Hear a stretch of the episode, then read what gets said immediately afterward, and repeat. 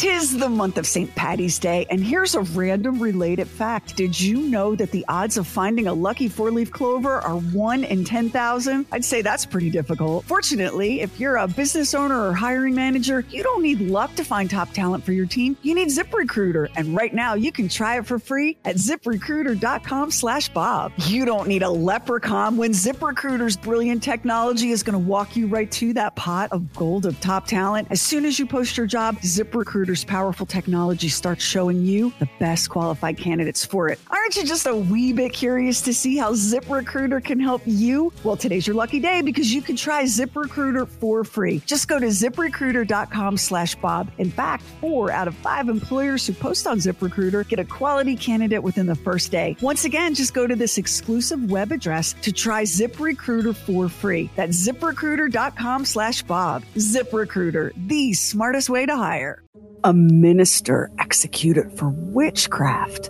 a notoriously charming serial killer, a squad of swashbuckling Los Angeles dentists, and the science, if it's a science at all, that could actually send you to prison for life.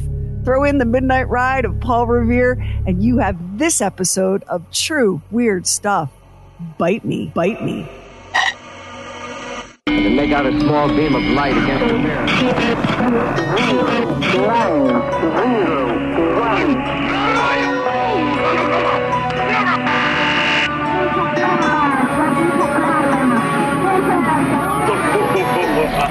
True weird stuff. Uh, you would expect the teeth on the left side to be higher in the arch or you'd expect the individual to have bitten harder or bitten, bitten at an angle in which they were applying more pressure to the left side of the, of the bite than they did to the right. And in this particular case, uh, we can say we can eliminate the theory of the high tooth because you have two bite rings. You have A and B. And when you go up to ring B, you can tell from ring B that the teeth are not higher in the arch. That was dentist Dr. Richard Souviron. He's kind of like the granddaddy of forensic odontology, testifying in July 1979 at the trial of serial killer Ted Bundy. The jury returned a guilty verdict in this case. The brutal sexual assault of four young women in a sorority house at Florida State University. Two of the women died.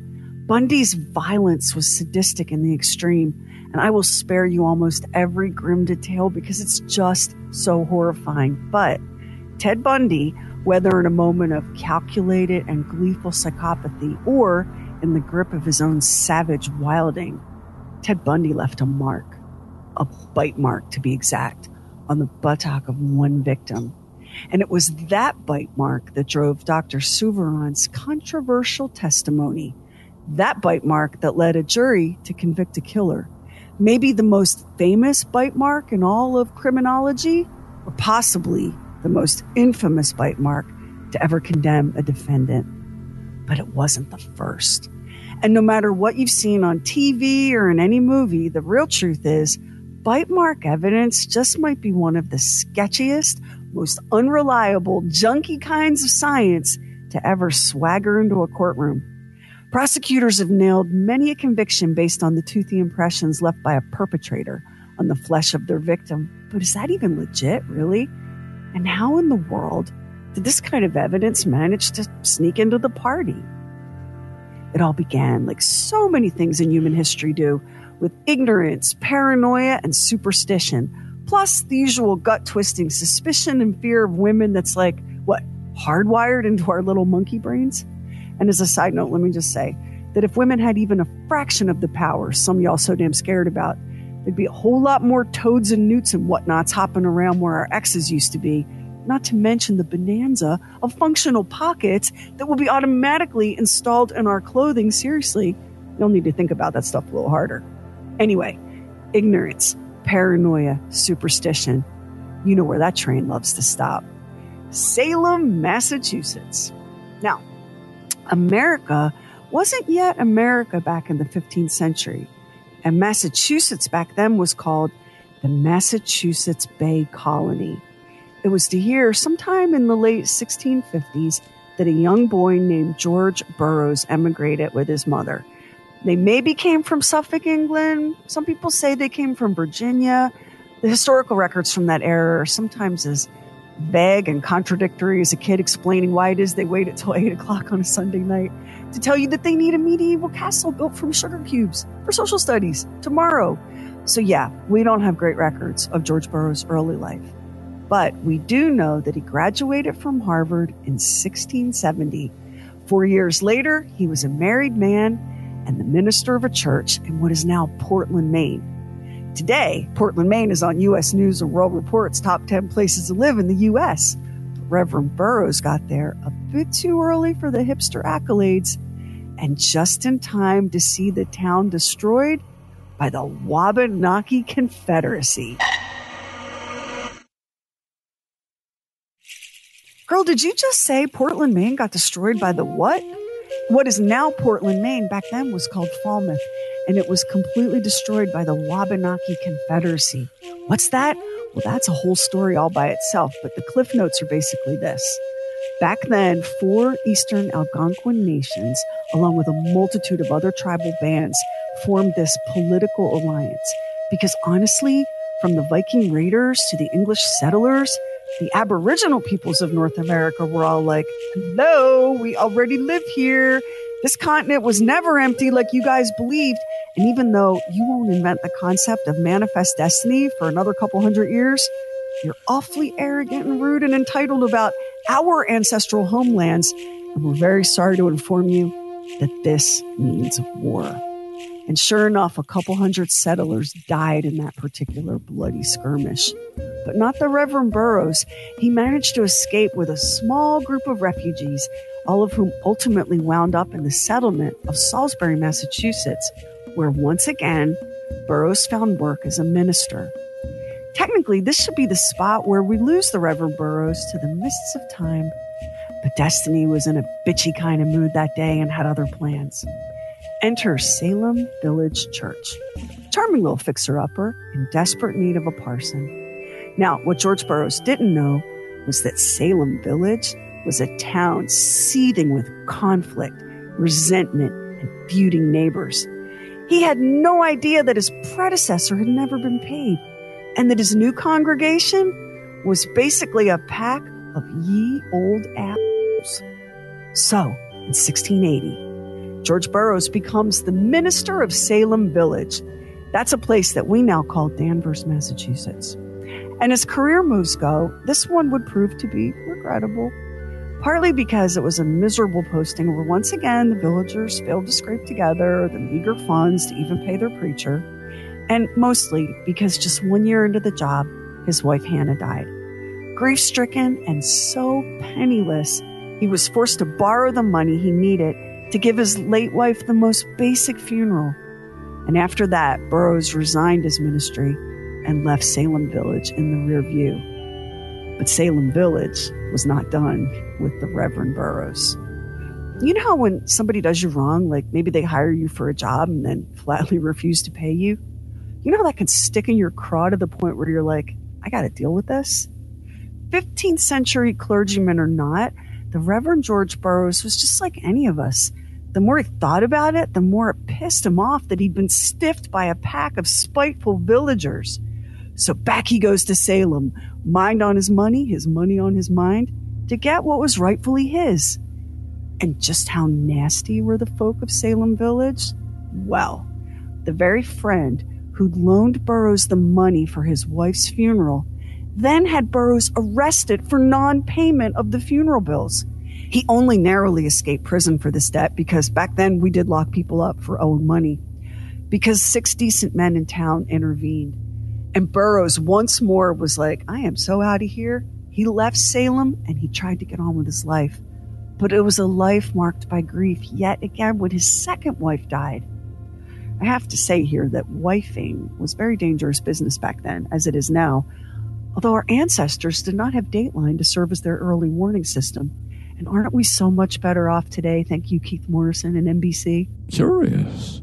Wonder who that could be. I don't know what was in the water of Salem Village, but those people could, by God, hold a grudge. Remember the friend that lent Reverend Burroughs the money for his wife's funeral? In 1692, that guy accused Burroughs of witchcraft. And it was the usual insane litany of charges like, oh, there's an affliction of toads at one of his homes. His spirit could allegedly travel in the night to menace young ladies in their bedchambers. He possessed superhuman strength. There were never any eyewitnesses to any of this, of course. The Reverend Cotton Mather, that bewigged and witchcraft obsessed paragon of, I think he doth protest too much, because WTF with all the witchcraft crazy Cotton, wrote in his book, The Wonders of the Invisible World, quote, GB was accused by eight confessing witches as being the head actor at some of their hellish rendezvous, and he had the promise of being a king in Satan's kingdom. End quote. Okay, so first, when you're accusing a dude of witchcraft and of consorting with Satan, don't you think using just his initials is, I don't know, a little unprofessional? Second, remind me we need to do a whole episode on the Reverend Cotton Mather because trust me, it gets all kinds of weird up in that particular story. So, listen, the Reverend George Burroughs was a pretty complicated man. He was said to be very, very private. Apparently, not all of his children were even baptized. He did not wear his religious convictions on his sleeves, and he wasn't much of a glad hander. And that was enough back then to get you tagged as a minion of Satan. Most of the evidence against Burroughs was hearsay. In fact, many of his so called victims actually used the same verbiage in their testimonies, word for word. You would never get away with that today. At least I don't think you would. But there was one small bit of physical evidence that was used to convict Burroughs of witchcraft and send him to the gallows. Can you guess what it was? A bite mark. And how, in those decidedly unscientific times, did a court analyze this defendant's dentition? Simple. First, they all took a good long look at a mark on the victim's arm. Next, they headed over and very thoughtfully eyeballed George Burroughs' teeth. Close enough. Hang him for being a witch. And this is how George Burroughs entered history as the only member of clergy ever convicted and executed for the crime of witchcraft in all of the Salem witch trials. And that bewitching bite mark, it was also the very first use of bite mark evidence in a criminal case in North America.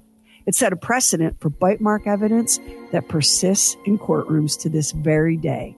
But what if it's all just a load of crap? How many innocent people, like the Reverend Burroughs, have paid for that load of crap with their liberty or their very lives? There's a guy named M. Chris Fabricant. He's the director of strategic litigation for the Innocence Project. That's a nonprofit dedicated to overturning the wrongful convictions of innocent people. And in his book, Junk Science and the American Criminal Justice System, Fabricant comes hard for the legitimacy of bite mark evidence, comes for it like an avenging angel. Fabricant says in his book, quote, bite mark evidence represents everything that's wrong with forensic science today, end quote. He calls it grossly unreliable. And why? Well, let's start with human skin. It's a bad and really unreliable recording medium. There's so, so many factors age, elasticity, ethnicity, pigmentation, one person's tendency to bruise or not. And then, of course, the dynamic play of factors like force, how hard are you biting, motion, how hard is the victim resisting. You could actually line up 50 people at random and bite every single one of them. And if you think that the marks will be consistent in all 50 cases, well, I have an ancient cursed raccoon paw to sell you. Also, Human teeth are not even remotely unique in the way that like fingerprints are. We've all seen gangster movies. You've seen guys dip their fingers in acid in a desperate attempt to alter their fingerprints or shave off their fingertips with razors. All you need to do to alter your bite is go see an orthodontist. The Innocence Project estimates that there are at least 26 cases where bite marks were used to wrongfully convict. Now, that probably doesn't sound like a big number, right? But if it's you staring down decades behind bars, or like the Reverend Burroughs, facing swinging lifelessly at the end of a rope, That's 26 too many. And how we got from a dead preacher and the Salem witch trials to Ted Bundy? In his book, Fabricant points the finger at a group of dentists in Los Angeles in the late 1970s, those halcyon days of Quaaludes, polyester, and the Eagles. Welcome to the Hotel California.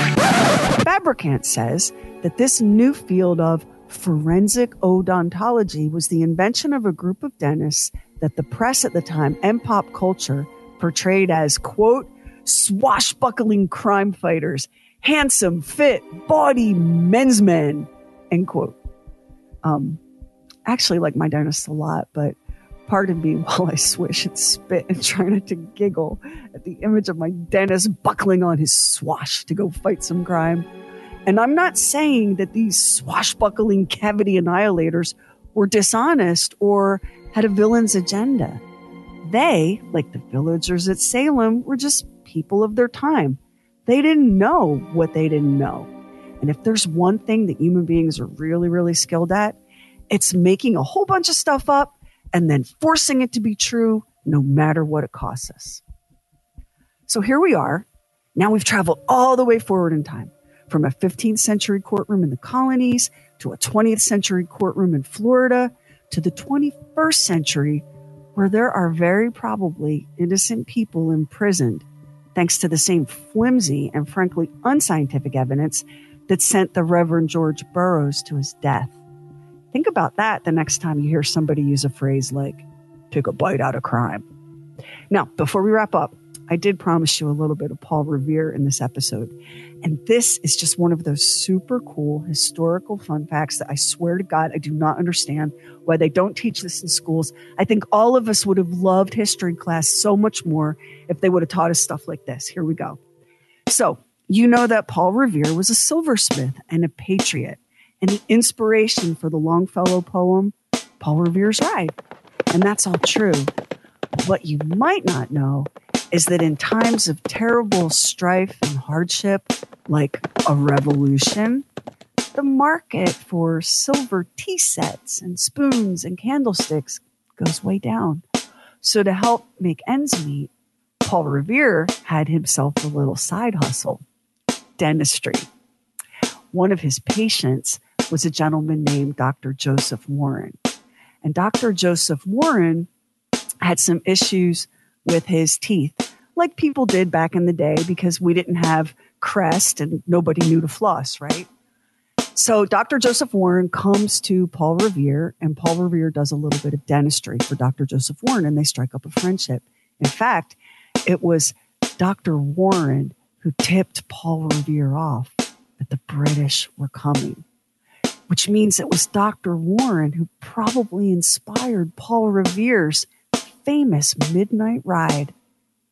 And then, when Dr. Joseph Warren was killed at the Battle of Bunker Hill, British soldiers stripped him of his uniform and any means of identification, and they chucked his body into a mass grave, which happened a lot back then. And still today, honestly, wartime is hell. So Warren's brothers, they go to Paul Revere because they know that Paul Revere and Dr. Warren were friends. And they said, you know, we think he's been killed. We we we must find his body. We must give him a proper burial. So Paul Revere goes to the battlefield to help Warren's brothers scour, scour that bloody, awful place for the doctor's remains. And of course, you know, the bodies have been stripped of all identification, all clothing, watches, any way that you could tell. And they were bloody and shot up and badly decomposing. I mean, war is hell, you know, and this was a hellish time. It was Paul Revere who helped find the remains of Dr. Joseph Warren because as Paul Revere went from body to body to body, he opened each of the corpses' mouths. And when he found Dr. Warren's wire and walrus tusk fake tooth that he himself had placed in the doctor's mouth, they knew that they had found their man. And kids, this is why we floss. Because would you like to have a chunk of walrus tusk tied to your teeth with silver wire? I don't think so. I don't think so. So maybe the poem should go like this Listen, my children, and you shall hear of America's first identification of human remains by odontology, and the dentist was none other than Paul Revere. Next time on True Weird Stuff, we take a trip to the Emerald Isle where we discover that no matter how much you call your wife a changeling, that's no reason to get rid of her. Next time on True Weird Stuff. And we really appreciate it if you subscribe, rate, and review True Weird Stuff. Hit our website, trueweirdstuff.com, for show notes and photos and videos when we have it and bonus content. Everything True Weird is waiting for you at trueweirdstuff.com. And follow True Weird Stuff on Instagram and Twitter. True Weird Stuff is a Now Media production. Our executive producer is Anthony Garcia. The show is written and hosted by me, Sheri Lynch, along with my deeply weird director, Max Sweeten. Our equally odd producer is Carrie Bowser.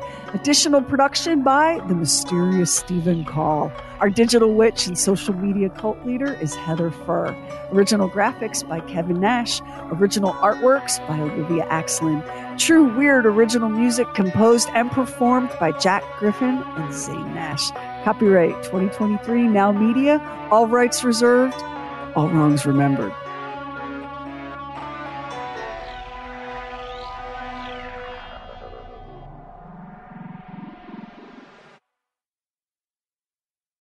The month of St. Patty's Day, and here's a random related fact. Did you know that the odds of finding a lucky four leaf clover are 1 in 10,000? I'd say that's pretty difficult. Fortunately, if you're a business owner or hiring manager, you don't need luck to find top talent for your team. You need ZipRecruiter, and right now you can try it for free at ziprecruiter.com slash Bob. You don't need a leprechaun when ZipRecruiter's brilliant technology is going to walk you right to that pot of gold of top talent. As soon as you post your job, ZipRecruiter's powerful technology starts showing you the best qualified candidates for it. Aren't you just a wee bit curious to see how ZipRecruiter can help you? Well, today's your lucky day because you can try ZipRecruiter for free. Just go to ziprecruiter.com slash Bob. In fact, four out of five employers who post on ZipRecruiter get a quality candidate within the first day. Once again, just go to this exclusive web address to try ZipRecruiter for free. That's ziprecruiter.com slash Bob. ZipRecruiter, the smartest way to hire.